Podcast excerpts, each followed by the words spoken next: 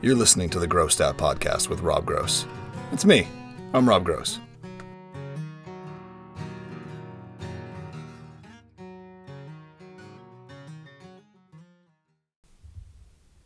Welcome to another episode of the Grossed Out Podcast. I am your host, Rob Gross.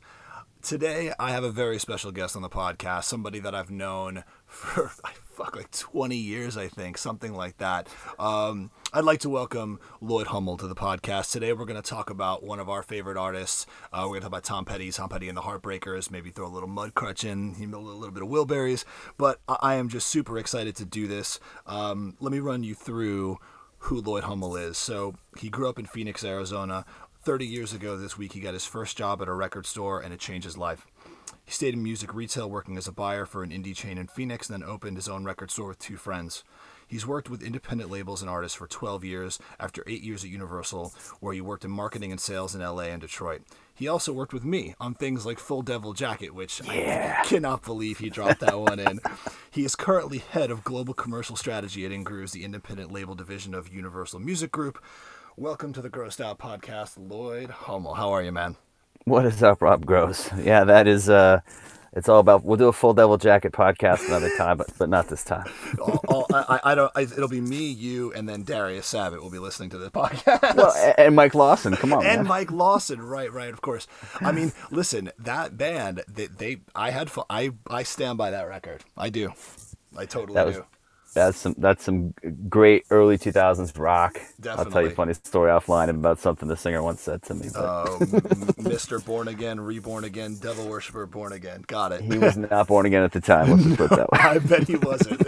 so, uh, so today, like I said, we're going to talk about Tom Petty and the Heartbreakers, Tom Petty solo, wherever our little hearts take us. But I am, I'm really excited to dig into this because, I mean, I, I sit here with a wildflowers tattoo on my arm. Um, I, you know, I think Tom Petty is probably the artist for me that has the most the, the, the single most amount of flawless records in his catalog um, per per uh, I think per um, how, don't, how do I put this? You know per capita or I, I, I, the best also, average right? Like the, the best, best average. He's yeah. got the best batting average. That's it. That's yes. it. So um, yeah so so let's get into it. Uh, how did you come to discover Tom Petty walk me through that the discovery process for you when it happened how it happened yeah. So, um, yeah, you're, you're, you're right about the batting average part. We get we we'll get into that later. So sure. I, am a kid of the '80s. You know, I'm I'm I'm uh, my late 40s, pushing 50, and um, so that puts me, you know, sort of the MTV generation. And um, for me, it, it was it was re- really two entry points, right? You got American Top 40, and he got MTV, and and I, I um I was an I'm an only child. I didn't have an older brother to introduce me to or an older sister to introduce me to rock or anything else musically. I just kind of found it on my own because the cool kids at school listened to listened to you know top 40 American top 40, and so I got exposed to things like the Cars and J. Geils Band and Joan Jett, kind of right in that early 81, 82 range. And so you know by 1983, I was listening to it every single week I literally can look at a chart and uh, you know or look at a song from that period of time and be like, I I know that song because I heard it firsthand versus it was before I got into it. It just like blew it up for me. So by '83, Long After Dark, you got lucky being on MTV, that crazy ass video mm. where they're out in the desert and Mad Max. Yeah, right, right, exactly. Like a short film is what it was. What they said it was, and so I got you know you got lucky and you know the other songs change of heart that were that were singles and videos and then a couple years later along comes don't come around here no more which you know the video era was you know a totally batshit crazy video that you know because they were batshit crazy at the time and then I think probably after that, you know, Full Moon Fever kind of put it all together for me. But that's that was really the entry point for me. And then I mm-hmm. went back. Obviously, it was like, holy shit! Yeah, there's a lot of great material here. Totally. No, I mean that, that's it's crazy too because I think our, our age difference is probably like eight, let's say eight years or so. And I remember when when I started watching MTV in the late '80s, early '90s, "Don't Come Around Here No More" was still in regular rotation. Yeah. Like it just never stopped. It, it, it would it would be on seemingly like once a day. So I grew up thinking like Tom Petty was this fucking magical being with like this top hat and this like I, I didn't know what drugs were, but I assumed that whatever they were, he had a lot of them. and yes, and um, I was right. Turns out. and, and yes, you were in 1985. That yeah, that, that was definitely the case. I I, I think, and they'll, they'll tell you that from their books and movies and shit. Absolutely, and you you hit on something really interesting early, right out the gate here, where I remember probably in high school or college. It had to be college because DVDs and they were still super expensive. And I remember I bought the DVD for um, all the videos. For the, that was the yeah. the, the, um, the, corresponding piece to the box set, which is still to this day I think probably the best box set oh. as far as like audio content that has ever existed. Yeah. And it, or at least top three. And I remember him talking about how all of his videos were basically short films, and he was already thinking about things in a different, in a, in a more cinematic way than any of his contemporaries. At, like any of them, that includes Springsteen, Dylan, um, anybody else. Like I think maybe Mellencamp, those guys. Yeah, yeah. I think maybe the Cars were onto some like way way out. Kind of like their videos are obviously very you know kind of like stuck in the brain kind of videos.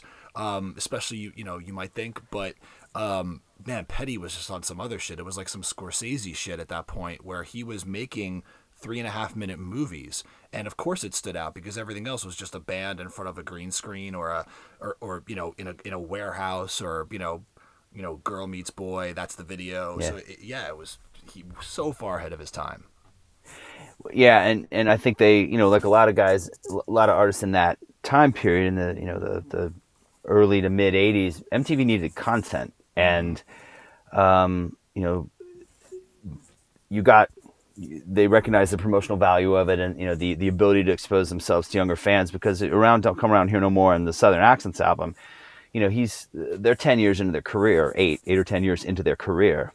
Yeah. And you know that was that album was a bizarre simultaneous left turn and right turn for truly, them. truly right? Like, you know, there's a combination of too much ambition, too much burnout, too much cocaine. Yeah. And like, we make, okay, we're going to try and do a double album here. We're going to do a whole bunch of stuff about the South. Now we're tired. And he goes and meets Dave Stewart. And Dave Stewart's like, here's the synthesizer. Right. right? And so, but, but yet it ended up exposing the fan base to a whole new audience. Um, and, uh, like, kicked his career in a completely different direction, which you know, you you came to see it after a while. You know, really visual, especially if you look back at some of the tour footage and things like that. He really was, you know, trying to stretch out a little bit. Totally, and that record's so weird, and and, and it's like you have. Don't Come Around Here No More, probably one of their three biggest hits ever. And then Rebels, which is one of my favorite Petty tunes, especially from the, you know, the, the MCA era, because obviously yeah. it's so, it's not divided. It's just, you can really tell, you know, it, it's split into two very d- divisive eras for sure, and at least it feels that way to me. And um, it's so weird because he they had, they had all this success because of "Don't Come Around No More," and then followed it up with probably their worst record. Ooh. Yeah, that was a clunker. and uh, if you watch back, if you watch back in the the um, uh, the you know the Peter Bogdanovich movie, and they mm-hmm. kind of get to that part. I forgot it was was either Benmont or I, I can't remember who it was, but it was you know it was "Let Me Up, I've Had Enough." Kind of kind of says it all there, right? Like, yeah. But well, you know what? The thing is that that era though for for those those type of musicians for you know Springsteen, Petty, Mellencamp, all those guys, it was a weird time period because it's like 87, 88. You, if I say 87, 88 to you, you think of two bands, Guns N' Roses and Def Leppard. They were everywhere, yep. and that was a sound that was dominating MTV and everything. So like all these Heartland guys are like, well, shit, you know. Yeah. you know, Springsteen made his divorce album. Mellencamp pulled out banjos and shit, and Petty did "Let Me Up, I Had Enough," which has a couple moments, but it it's does. a. I mean, Jam, it doesn't have any hits. No, "Jammin' Me" is a great yeah. tune. Yeah. I mean, and then it's all downhill from there. Yeah, but yeah, there's maybe one or two like "Runaway Trains" is a good song, oh, but it's yeah. it's a it's a weird little record, that's for sure. It is, it is, and and, then of course after that, it's you know other than Mojo, it's pretty much all been gold since then, uh, right. which, which, has its moments as well. Um, so. I, I don't know how this is an interesting one for me because obviously Petty has stretched into other other bands like the Wilburys. Gone back to do a couple of Mudcrutch records. There's there's other components here. There's the three solo records and then the, the band catalog. But what would you say? And you could choose from any of this. Favorite album and favorite song.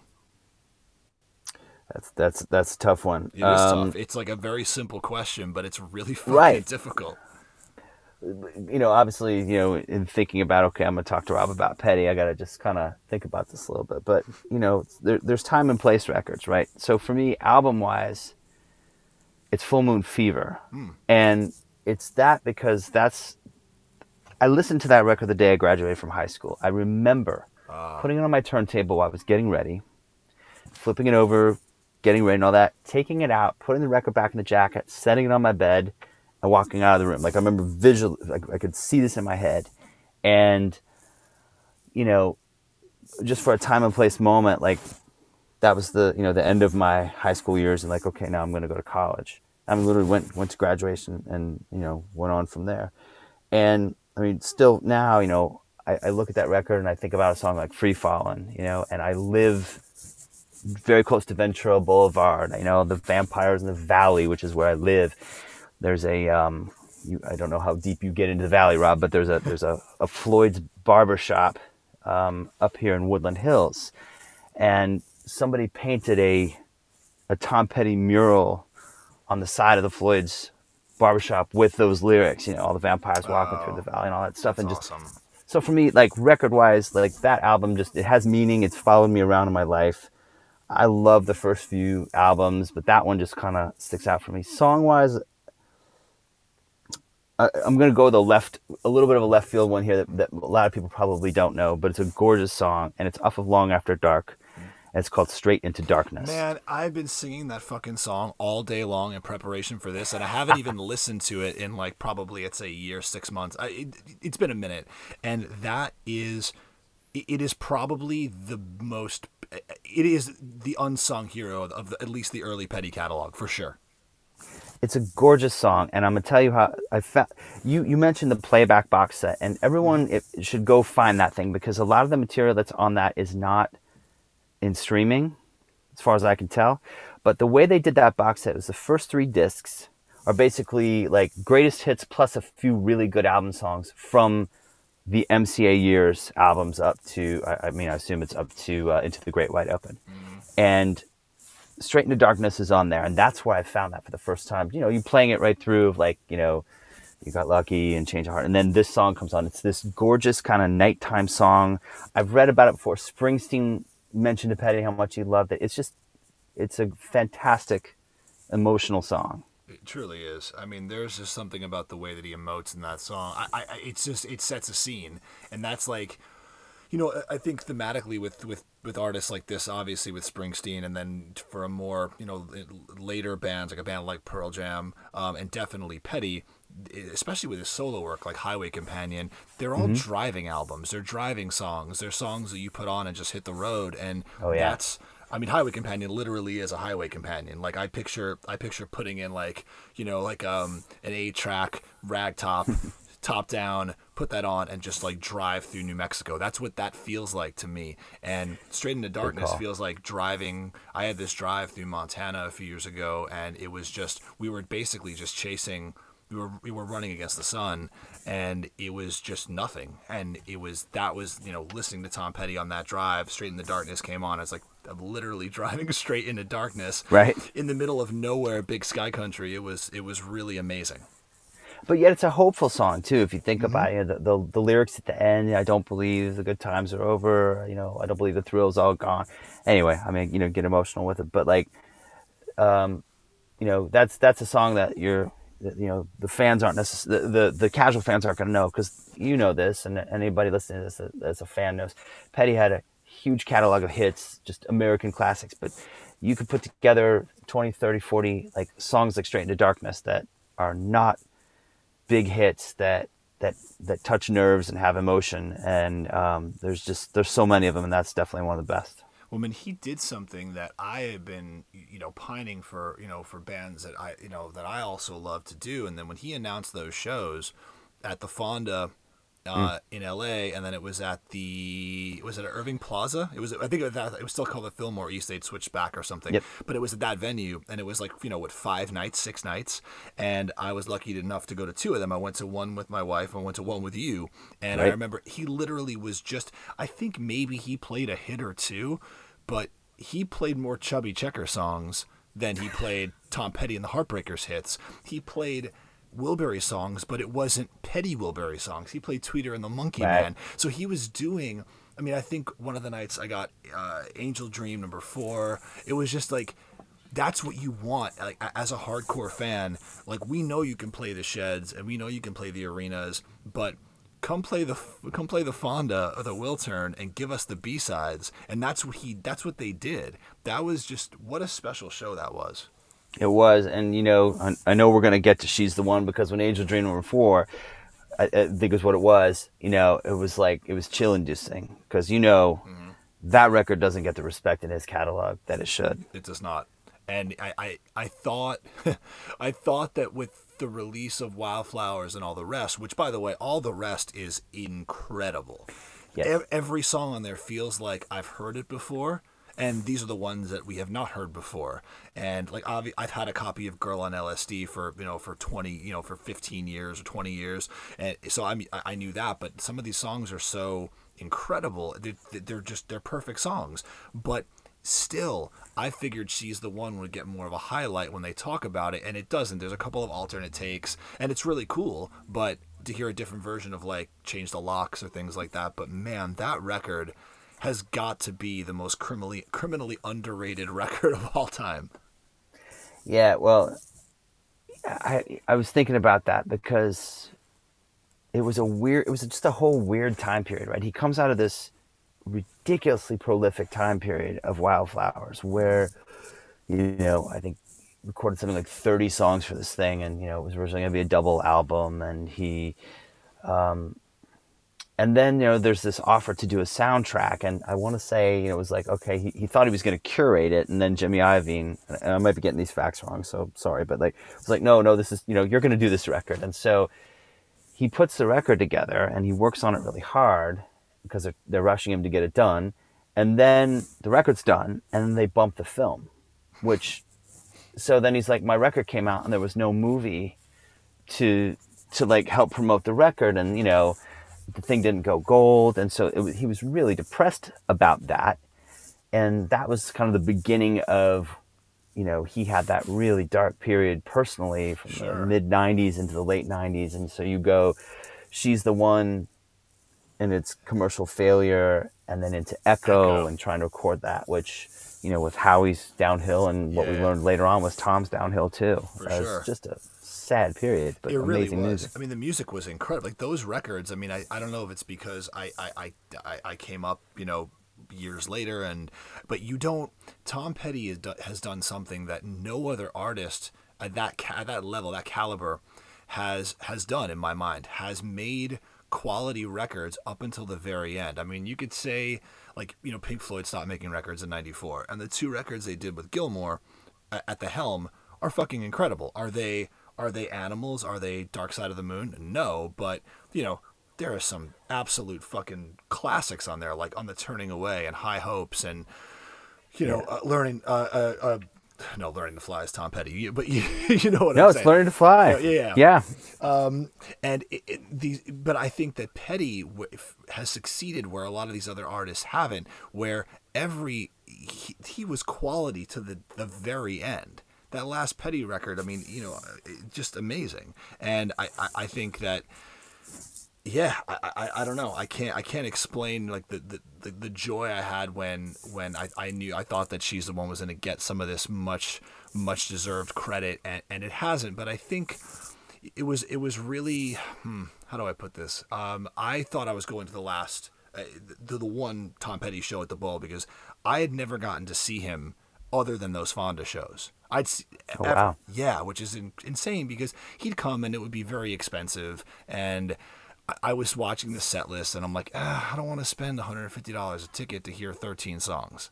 And he's not playing the songs I want to hear. He's literally playing just the hits. And right. which is fair enough. They're you know it's like you know Aerosmith. They're they're tried and true American classics, and I just didn't do it. And then when this tour came around, I'm like, you know, the guy's like 67. I think it's time to just go. And Anna got like deathly ill. She couldn't make it. Such a bummer. And then they announced two more shows. And so I had tickets to the first night. I brought my really good friend Lisa, who's amazing, who I work with now. And I love her. She's wonderful and a huge lifelong fan.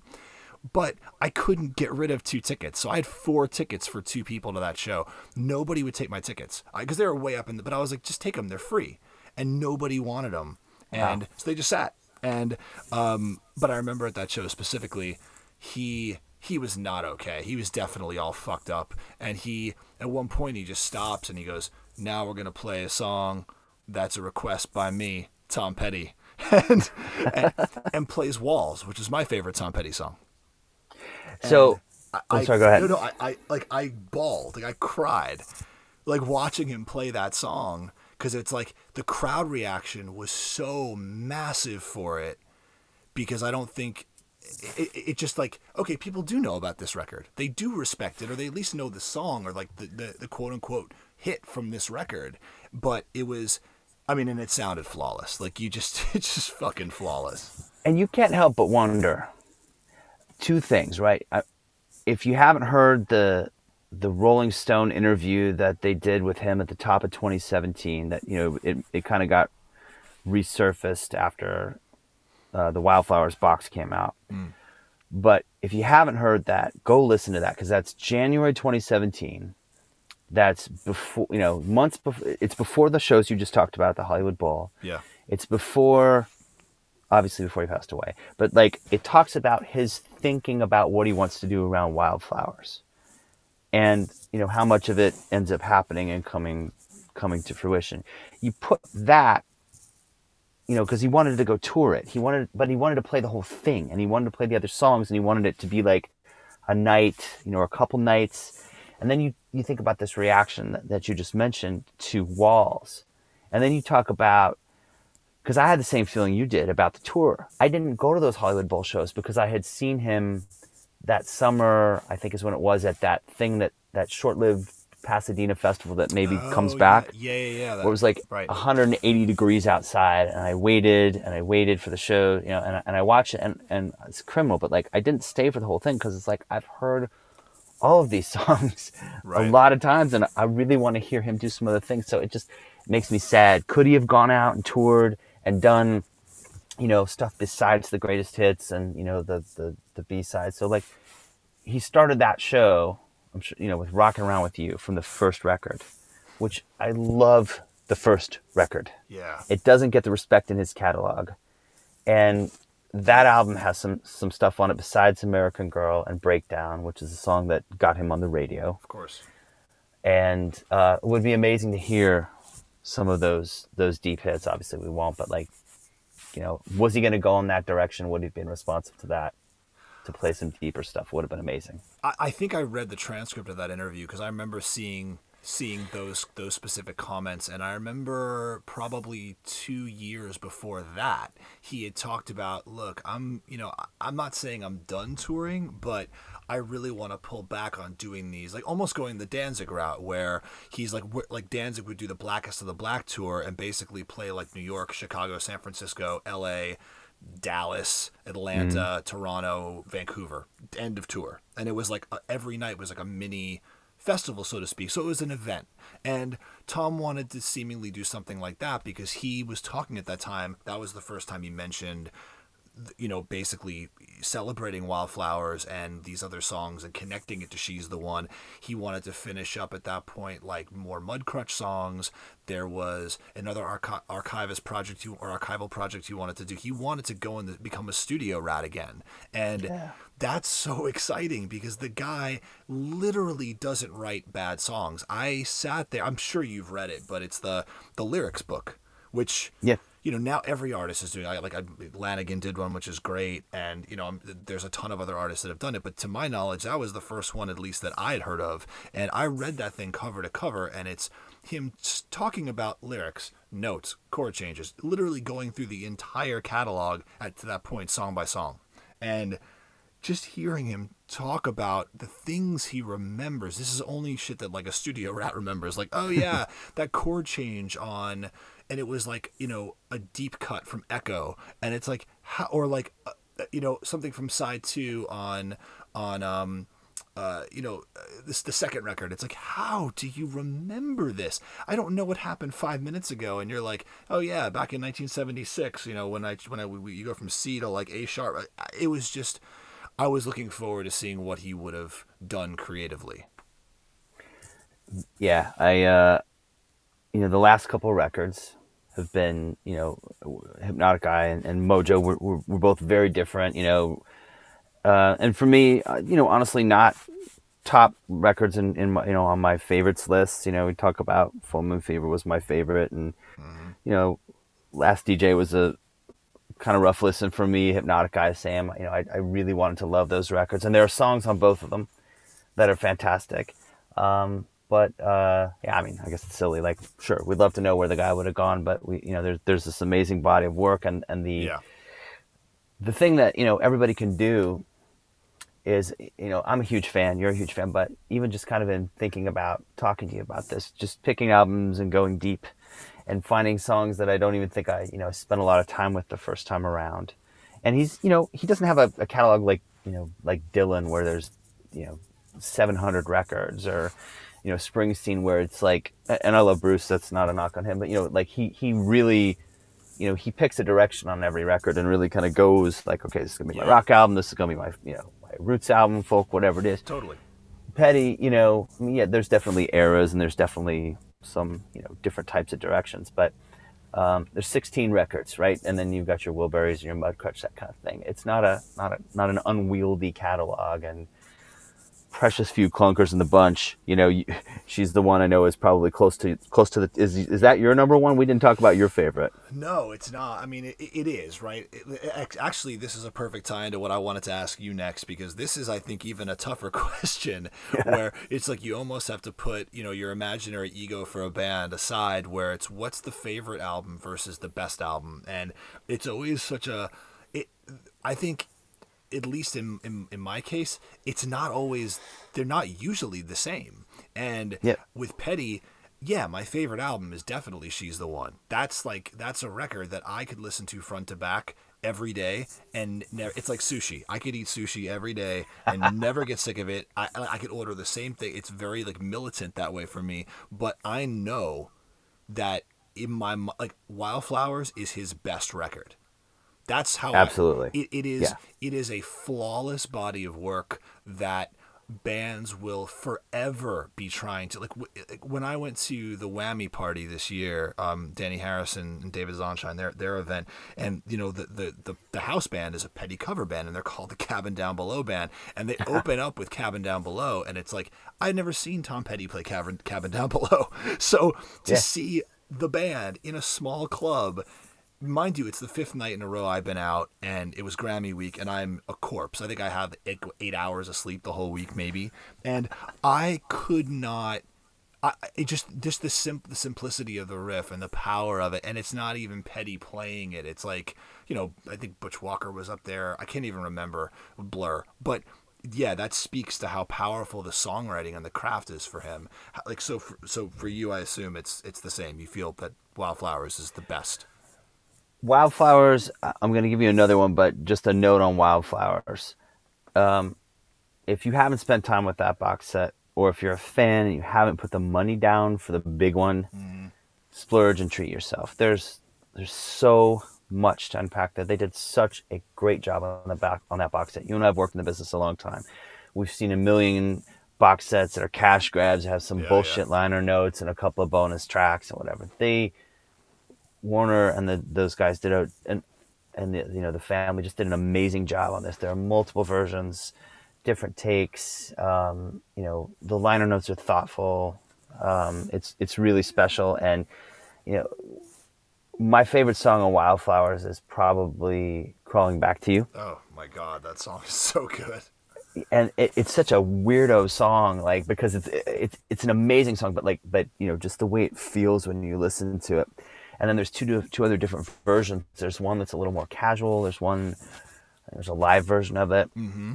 and um, so you really can you know see some different things. And if if memory serves, I, I don't think the the last two LPs in the seven disc box are available on streaming or anywhere else. So you really you know if you're a fan, throw down and get it. It's it's well worth it.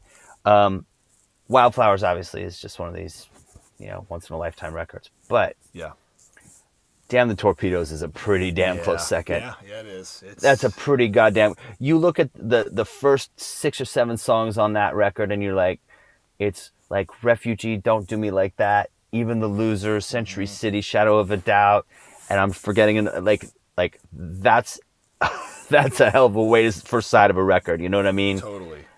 And you know, and I, I that one actually I kind of moved up on my list as I was looking at like my favorites just because it's so full of hits. But um, but even you know a deeper song like "You Tell Me," which is you know kind of later on the record, which if if it doesn't come to mind, go listen to it. It's moody and yeah. it feels like 1979. You know what I mean? Well, I mean like Century. City too. Like I, I forget about how fucking good that song is. So good. Right, and and and so he's so pissed, you know, because of what he was going through at the time. Of course um, you know, with like they were trying to raise, you know, he went through his whole bankruptcy, and then you know, he, he got had to get out of one contract and into another, and then you had the, you know, them trying to raise the price on Hard Promises. Like he was, he was not, he was not taking any shit really ever, but definitely not in the early '80s. I mean, the album cover for, for Hard Promises is like that. That that became, it was literally at the record racks. He was going to call the record 898. Oh my god, that's because so they were threatening to right. you know to raise it to 998. He was going to be like, I'm going to call the album 898. They're like, all right, but we we give, you win. yeah. Oh, it's just, it, but it feels like um, you know, speaking of like stages and eras, it feels like that's a totally different. Like, it's so weird how he's he was able to ride this line where he basically did like the Wildflower, She's the One records, and you know Mike Campbell's on pretty much everything the guy's ever done, and mm. you know give or t- obviously not the Wilburys, but I mean it may be a tra- you know tracks here or there, but you look at when he goes and does his solo records, it's still basically to some extent. It, it, they could be heartbreaker songs. He played those songs now probably are half the set, and uh, or, or they were. And, you know, but, but you look at an album like Wildflowers and look at an album like Damn Torpedoes, and those are almost two completely different bands sonically. Yeah, yeah, completely. But, you know, it just showed the evolution. He, you know, he always said, I want to be in a band, right? Like, this was not, you know, it was like, my name's going to be on it because, you know, I, they signed my name to the deal, but like, I want to be in a band. And the fact, you know, that it largely remained, you know, Mike and, and Benmont stayed with him all the way through, and you know, Blair went out and came back. Mm-hmm. Um, but it was the same guys until Stan Lynch left. Uh, but just you know, it it, it uh, they evolved with him and they went along for the ride with him. Um, yeah. Campbell is unbelievable, though, man. That guy does not get enough credit. He doesn't for for being an incredible guitar player.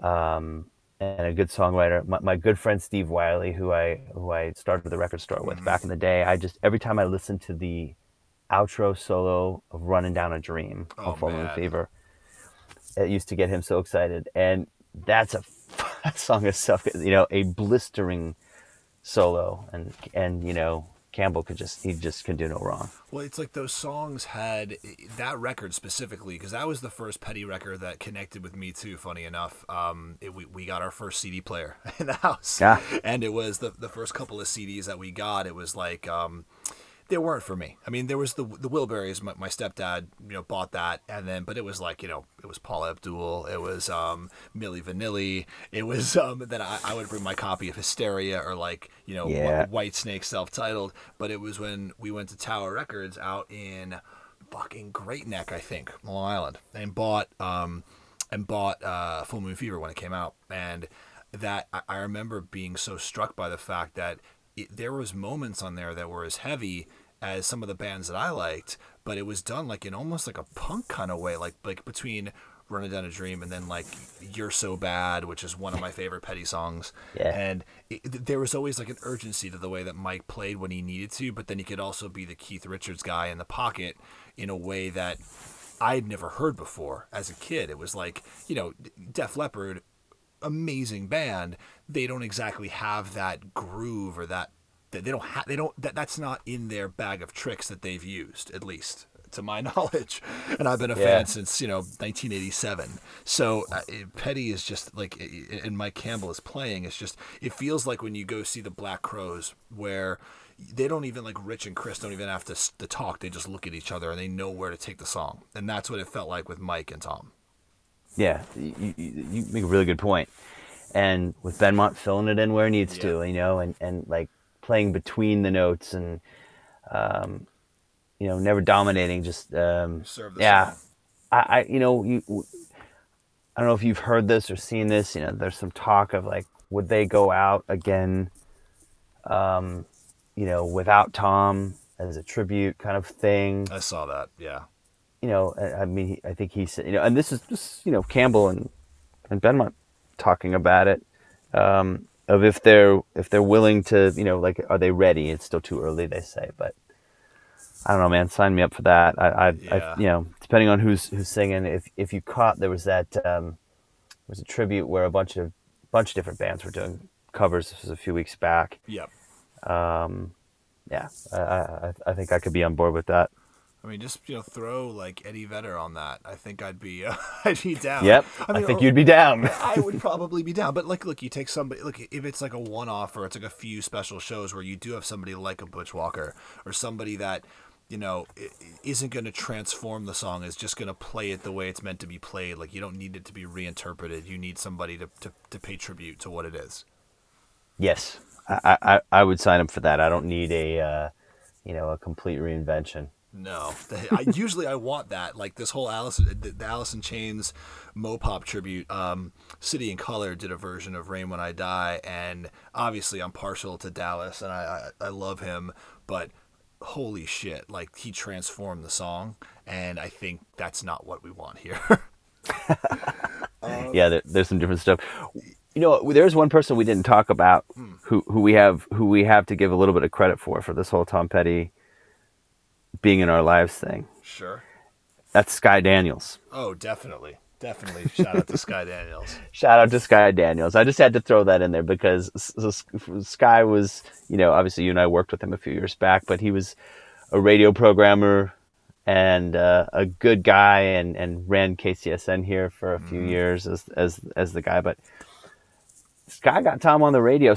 John Scott, who was another, who was, who's the guy that is the guy that helped launch Tom and put Breakdown on the radio and was like this relentless promo guy who found this white label record in his closet when he started at at uh, I guess it was ABC back then, and like played the just like beat everybody down to to play Breakdown and beat him down for a year and finally got him on the radio and then Sky got it kind of to the next level I guess. And I'm probably getting a couple of those stats wrong, but God bless him for no, that. No, I mean, look, we'll give him the credit for it, right? I mean, he was still when I was at Dine Alone, I brought Vanessa Carlton there, and he was still that he fought for it and was still so energetic about like you know, she's not a new artist, but it was a reinvention for her. She made a really cool record with her husband, who's in Deer Tick, and it shouldn't have been called Vanessa Carlton. And we went down that road. It should have been called something else as a project.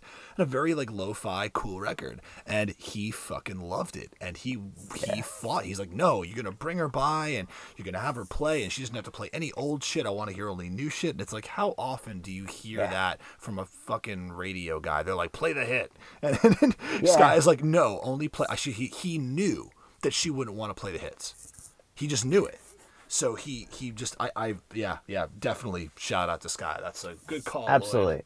A music guy, a and, music and in guy. our in our streaming obsessed world and statistics and data and social media and all that stuff, sometimes we all forget that like it starts with it being a good song. Totally. I mean, I'm happy you say that. I mean, obviously we feel this way, but you know, for people that maybe come up in a in a in a streaming world because look, it's been around for streaming has been in the states now for 11 years on Spotify alone. That doesn't even count the years that Rhapsody was holding it down at the beginning.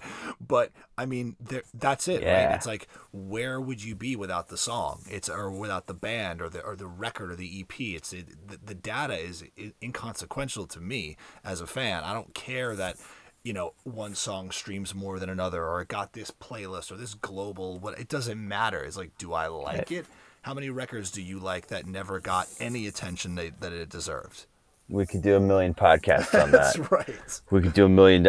Like nobody is listening to Full Devil Jacket today. I, yeah, that's right. well, Damn somebody right. is somewhere, So, but but there's no podcasts. I, I probably will on my walk tomorrow. Now that we're talking about it. That's right, man. So, um, speaking of the live show, how many times were you lucky enough to to see the Heartbreakers? That's a good question. I want to say probably about 10 times. That's awesome. And, you know, I got to see him, you know, like in a small venue, like with, with you when we went to the Fonda. Um, I lived in Detroit for a few years, and my wife, who I love dearly, uh, my wife's not a big, deep music fan. She's she doesn't. This is you know she likes music, but like she's not gonna go at it quite the way I did. And so, I remember I bought a I bought a single ticket because it was in the second row. I'm like, fuck it, I don't want to go with anybody else. I don't I don't want to I don't want to have to like you know make sure anybody else is having a good time. I'm gonna buy a single. I'm gonna sit in the second row and watch Tom Petty and the Heartbreakers in Detroit, and they just fucking destroyed it. And that was one of the better shows that I saw. Um, what what, a what what tour was that? Uh, that would have had to have been somewhere in the Highway Companion years, like it's mid two thousands. I love that record. So yeah, that, I think that's I that is a, okay. We criminally underrated record. Yeah. and you have well, we, we talked about it a little bit earlier with the driving. You know, a song like "Saving Grace," Mm-hmm. uh, which is a which is a great blues song. But there's a song on that record. I know what you're gonna is- Yeah. I I'm bet try- you- I'm trying to guess. Sorry, but you, you- go. Well, yeah, yeah. you, okay. you might be right, but it's one of the most beautiful songs he's ever written. Mm. It's called "Square One." Yep. and I put that in a in a in a box with like wildflowers, angel dream, crawling back to you, room at the top, Definitely. straight into darkness, like these emotional, like square one. It's a song that he wrote, you know, not not uh, at the end of his career, but you know, pretty close to the end. But like it's this reflection kind of song about where he's been in his life and you know and it really if you think about it 2005 after what he went through in the late 90s you know with his his his issues and The coming out of it Yeah. you know and then you know last dj he had some shit to get off his chest and then then he did this record which was amazing and so anyway yeah that was that's when i saw him there square one's one of those songs you got to go back and listen to if you don't know it it's just it's a Gorgeous. It's a Yeah, gorgeous it's- tune. And and it wasn't what I thought you were gonna say, so that's on me. So what what what were you gonna say from that Well, one? no, but I once you said beautiful or, or whatever word you, you adjective you used for that, I was like, oh right, it's definitely square one. But before that, I think one of the songs that either it just completely lost in the canon of Petty is "Turn This Car Around." Oh yeah, It's it has to have first that album is so it is the album basically is to me at least written around the theme of square one where like it's literally just he's playing drums on some of the songs it's like it's Yeah. a solo solo record it's like it's as close to you're ever gonna get of him doing everything and it, I it- forgot that. that- Yeah, he played drums on that record. he did. So there's a simplicity to the way that it's written and the way that he he wrote. He it's almost like he really did go back to square one. He wrote the song. Look, I could be totally off base here. This is what I took as a listener is that he it felt to me like he wrote the songs on that record to be able to play everything himself. So there's a simplicity to it that I think even some of his simpler songs from the past, like Apartment Song or whatever, they don't even hold a candle to what he was doing on that record because like Turn This Car Around is literally two riffs that are basically the same riff. And mm-hmm. the way he sings it and the way that everything is just so, it just drags in the best way. And it really feels like, it's just like this molasses moment on the record in a in a great way. It's like a thick song on that record. I, I don't know. I, I am such that's a top ten petty song for me. Wow, Yeah. Weird one Yeah. for sure. it is. Like I, I mean that. This is the problem, right? Like we were talking about, you know, the batting average. I actually made a list, you know, of of the albums in row. I, you know, you can see these surveys and stuff. And, and the thing about Highway Companion, I have Highway Companion like 10, 11, 12 ish. Mm-hmm. But I think I got to reevaluate. Yeah, it's mean- just so good. Uh, yeah, it, it but and that's the thing about the catalog is like you know for the obvious ones from me and for probably a lot of people, Full Moon Fever, Damn the Torpedoes are in, you know, the first record, Long After Dark, for me is a really personal record. But yeah, then you kind of, you know, Wildflowers. But some of these other records, like Highway Companion, um, She's the One for Sure. Yeah. Uh, Even Into the Great Wide Open, which I think has a lot of songs that weren't hits that were. It was obviously the end of that era for Yeah. him, the end of like the Jeff Lynnish kind of polished sound. But man, like King's Highway, there are some great songs on that record too. I'll tell you though, that record for me, you're right about King's Highway and obviously Learning to Fly. Um, that one is a tough one for me. I, I, I look back at it and I go, I should like this record more than I do.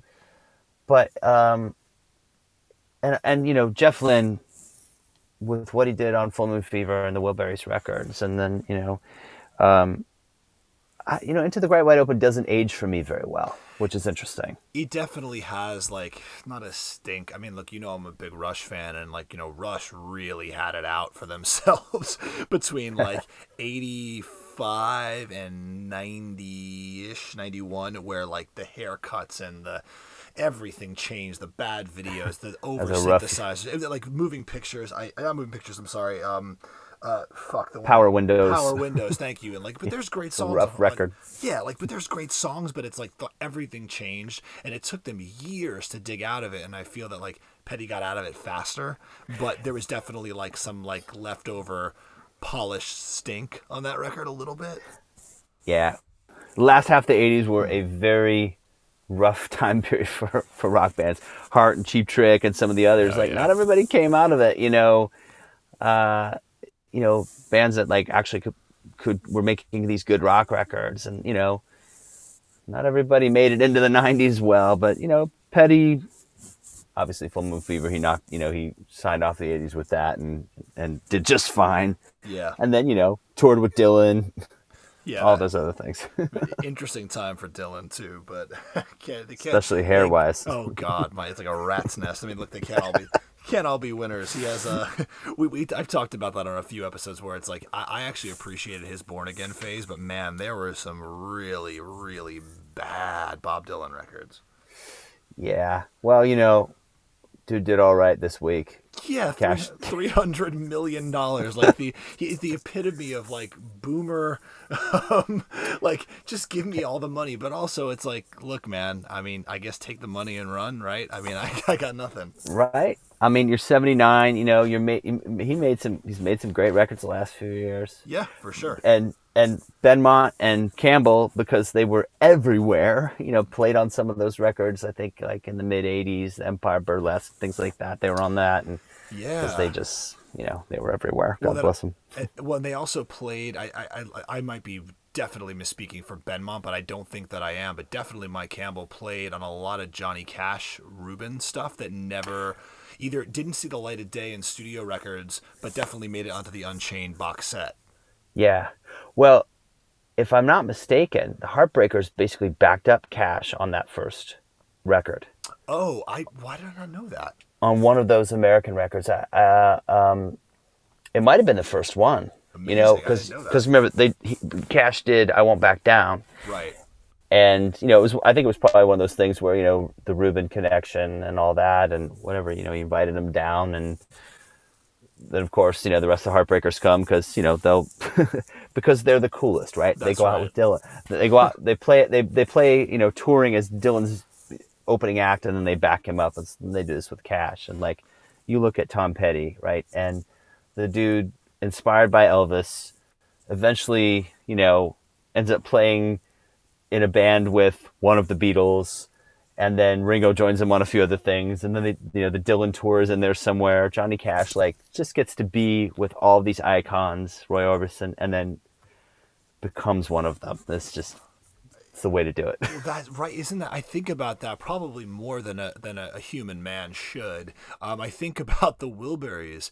Um, one again, I, I know a lot of people found it hokey, but to me, that's another perfect record. I mean, Volume Three has it has its moments, but volume obviously the first one is the one, and he was you know he was the youngest in the group by a, by a bit and like by quite a lot, and I think he was probably 37, 38 at the time, and he was the baby. But when but he holds his own on that record. I mean, a lot of the, a lot of the shining moments of that record are petty moments. And to, to be able to do that with fucking Roy Orbison, George Harrison, Bob Dylan, Jeff Lynne as like what a what a fucking record. Like it's just he's the baby of the group and he that he to me was you know a, a very big star in the show on that record. He he uh, he got to shine, and you know the, the I, am gonna get the details wrong on this because you know it's taping this on a Friday night. My head is is mashed potatoes, but oh, good. You know, something along the lines of like they they talked about it just kind of happening fortuitously. Like you know, he and George were friendly for you know for a time period there, and he like he was in the car driving to like go pick up a guitar at Georgia's house or something, and Jeff Lynne was in the car at the stoplight, and they exchanged numbers. I can't, but it was that kind of thing where just like shit happened like that, and it just kind of came together very organically, and you know they made a song, and then they were like, well, we should probably make nine more. Let's make right. a record here. well, like, I mean, like, were were you in the room when? So when we were doing the Fistful of Mercy record, I remember. I don't know. I might have been in Seattle with Dhani, but um, he was telling me. Um, the story of like he was a he's two years older than me, so Dhani's forty two, and he would wake up in the morning and like you know everybody would be like Bob Dylan's reading the paper at the kitchen yeah. counter. They were recording the fucking Wilburys record. He was he was nine at the time, I think, or ten, and then he'd go to school Meanwhile, I think he told me that Dylan told him like school was a waste of time or something amazing, right? That you'd like definitely want to hear from Bob Dylan at the age of nine.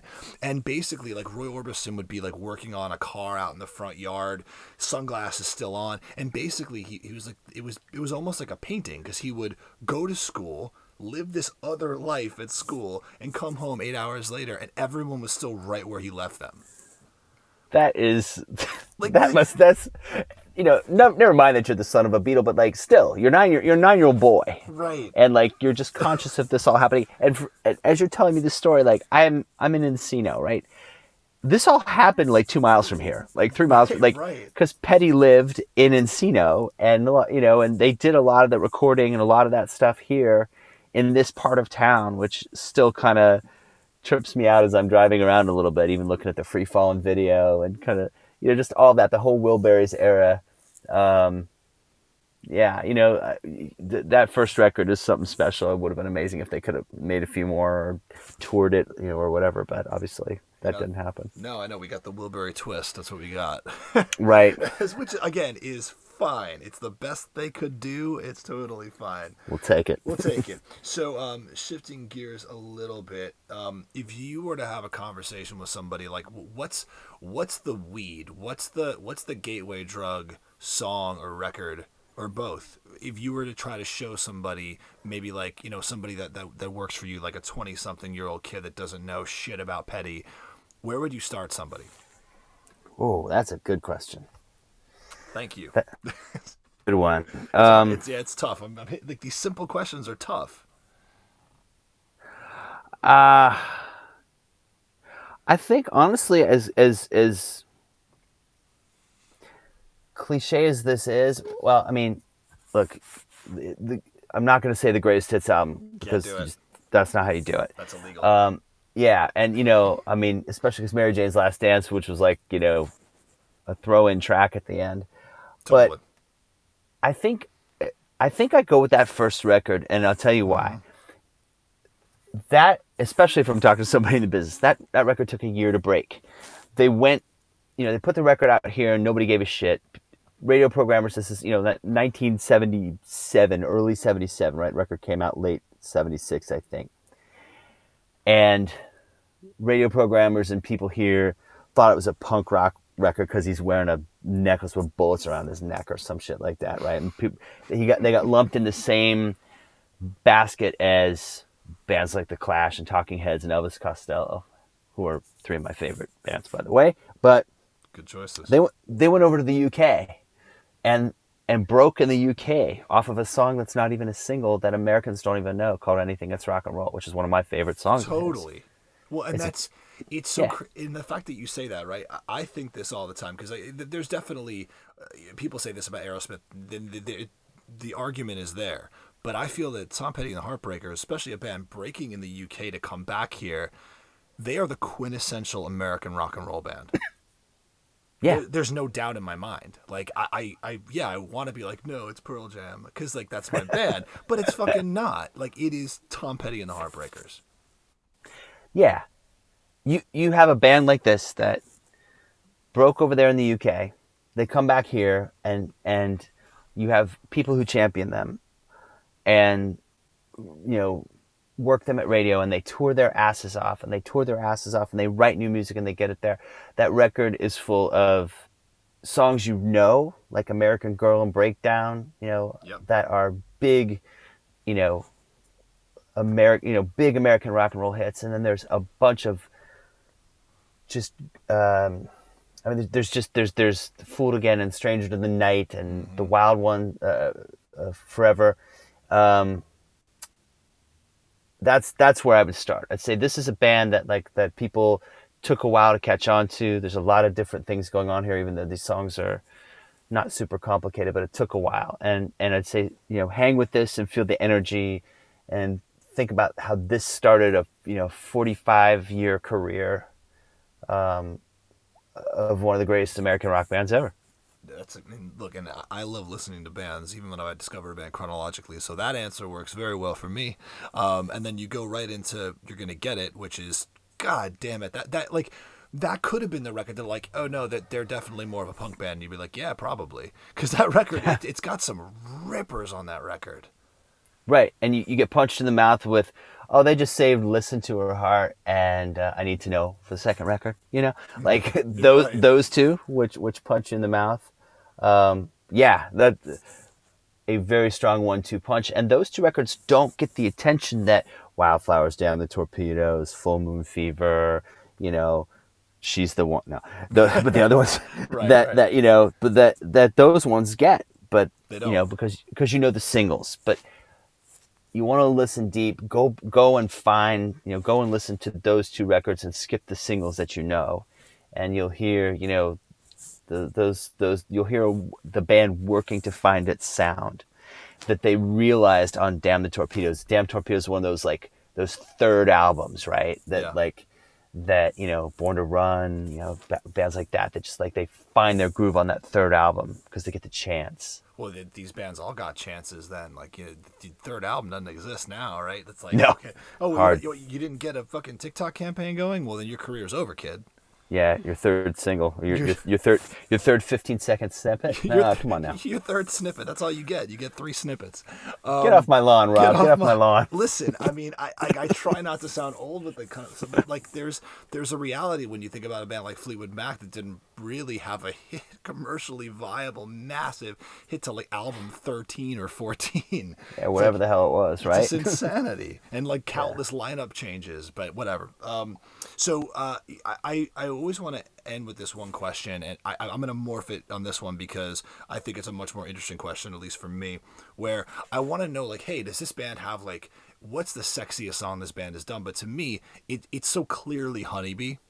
So, so I wasn't even going to go down that road. But for yes. I'm really curious to know for you, what do you think? What's your favorite? What's the best? What's the best B side? Not a deep cut.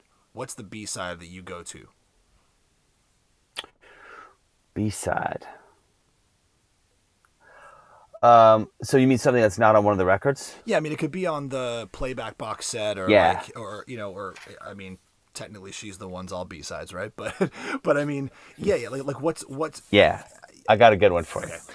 So I think we talked about like you know mid '80s. You had Campbell and Tench doing you know, all kinds of stuff playing on, on all kinds of people's records. You know, Mike Campbell wrote "The Boys of Summer" for Don Henley, played it for Petty, and it was like, eh. That's right. That's oops. right. So yeah, big around that, t- I know, right? Around that time, you know, like early '80s too. Like you, you know, the "Stop Dragging My Heart Around," mm-hmm. you know, story of how that was, you oh, know, yeah. you know, that was a Stevie Nicks thing that I, I think he, you know, he ended up he ended up keeping that one with her, but you know, and, and or and there was inside. Anyway, I'm all over the place. But I think the B side, uh, there were a couple of songs that he did. There's a song called "Ways to Be Wicked." Oh yeah, I know that song. Which is, uh, uh, I think you know writing songs for Lone Justice, and Lone Justice ended up doing it, but he's got a version of that that is on the playback box set, which is amazing. Um, there's another one waiting for tonight, which had the Bangles on on uh, vocals. Um, there's Surrender. I mean, there's a few of these, right? Surrender, yeah. which was never on a proper album, which was early 70s or not early 70s, late 70s. And there's another one that is this is a total chestnut, I think. Jeff Healey band had a hit in 88 or 89 called Angel Eyes. It was a big hit. Oh yeah, huge hit. Sorry, I'm totally I'm I'm I'm mixing it up. Angel Eyes was, was a different one. Uh, no, it's a song called oh, Lost in Your Eyes. I'm thinking of Hungry Eyes. My bad. Yeah, there. Um, crap, am I mixing up my songs here? There's a song called Lost in Your Eyes. But I think that was a Jeff Healey song. He had a hit called Angel Eyes, which was written by John Hiatt, and a song called Lost in Your Eyes, which he did. Yes, he did. That's okay. a that is an early Mudcrutch song. There is a demo version of it, which is just it's so gorgeous. It's beautiful. It's from 1974, and it's on. Um, it might. It, I think it's on American Treasure. I don't know if I mean I maybe I, have heard it, but I, I need to go I need to go search that out for sure. He's like he's like still in diapers. I swear to God, I, I got like he's so young at that time, yeah. and um, so I know I went all over the place there, but I think you know the ones you got to go to: "Ways to Be Wicked," um, "Lost in Your Eyes," uh, "Surrender." Yeah, "Lost in Your Eyes" is on uh, is on American Treasure. Okay. It's a it's a great one. That's I mean I'll, I'll I will I don't I don't think I know that one. I look I love to learn. Let's I'll do it. I was always going. I was I was hoping you you I, I don't know if you know. I'm sure you know this song because it's on playback. But I originally had it on the single for "Learning to Fly" down the line. That was a B side from the Full Moon Fever sessions, which is a fucking incredible song. And down then, the line. Yeah, it's on playback. Super good song. And then um, I always had a real affinity for. Um, I love Sweet William. That song. Oh yeah. Because that was the B side to Room at the Top. Room at the Top. Oh man, that's Great. such a, be- a, beautiful song. I know Sweet William. He did that at the Fonda show, right? He did. Yeah, and I lost right. my fucking mind if yeah. you recall. And I, I do. Stone cold sober. Yeah, like he's playing Sweet William, and then then I, I remember very vividly, and then I, I, will I will I will cease my dorking out here. But I I had flown down to or flown out to L.A. and I didn't. Amoeba I think had just opened, and it was 2002. It was I was a new full time employee with with with Universal Music Group or whatever it was called VD back then, uh, a horribly named UMVD, and I, everybody was doing this dinner, and I snuck out of the dinner to go to Amoeba. And um, I bought the CD single of "You Don't Know How It Feels," and the B side was "Girl on LSD." And I remember just sitting in the hotel room, the, the old Sheraton up there, like everybody else was out, and I was in my hotel room listening to the song on repeat. And it's not the yep. best, not the best Petty song, but fuck if it's not like the one of the quirkiest. And what a gem, you know. That's the good thing about it. Like I said, 16 albums, but there's you know another. There's so much other material, um, but yet not so much that you like the Springsteen universe is so huge, and some other bands it's like that. I feel like I can't get my head around it, but with Tom, I feel like I can get my head around it. It's digest- can, digestible. It's digestible, and I can, you know, I can, I can go back and I can enjoy it. Yeah, there, there's some amazing B sides, and thank you for the tip on down the line. I'm sitting there talking about playback, playback. I don't remember that song. I, I swear it's. I have. I still the singles in the other room, and I swear it's it's on there because I remember like listening to the box set and being like, "Oh, I know this song. It's on the single I've had since I was nine years old." Hold, hold up. Playback. Uh, I when that record came out, when that box set came out, I took the poster and framed it, and it's still in my office. I just I love the artwork, it's and I have a wildflowers one too. Wildflower. Of course, I haven't seen my office in nine months at this point, so I hope that yeah. my records are okay. well, they they pa- they were moving offices. So they packed up my office. I don't even know where. I don't even know where my stuff is, like at all. Not even a clue. So that's that's a real fun surprise to unpack once to actually unpack once this ends. Anyway, Lloyd, this was awesome. I'm so glad we were able to do this because there's nobody else I'd want to talk to Tom to talk Tom Petty about than you. Um, yeah, it's it's it's pretty it's pretty amazing to kind of you know have the different experiences and then like something like the, your experience with Full Moon Fever and that being like the first CD that I loved and the first record my dad bought that I connected with and it was your high school graduation record. There's just there's just so many um, special moments like that. So I'm stoked that we got to do this and um, yeah, we got to do it again, man. Thank you so much for joining and um, yeah, thank you, man. This has been great. Thank you for having me. It was it's a lot of fun. It's uh it's not you know not not a lot of opportunities to do this, but uh, it's it's what makes this all fun is is being able to listen to music. So thanks for having me, and thanks for uh, thanks for being a fan with me. Like, with it's been you, great with you. And, like. And if that if that show comes about, we're going. You are you are we are each other's plus one.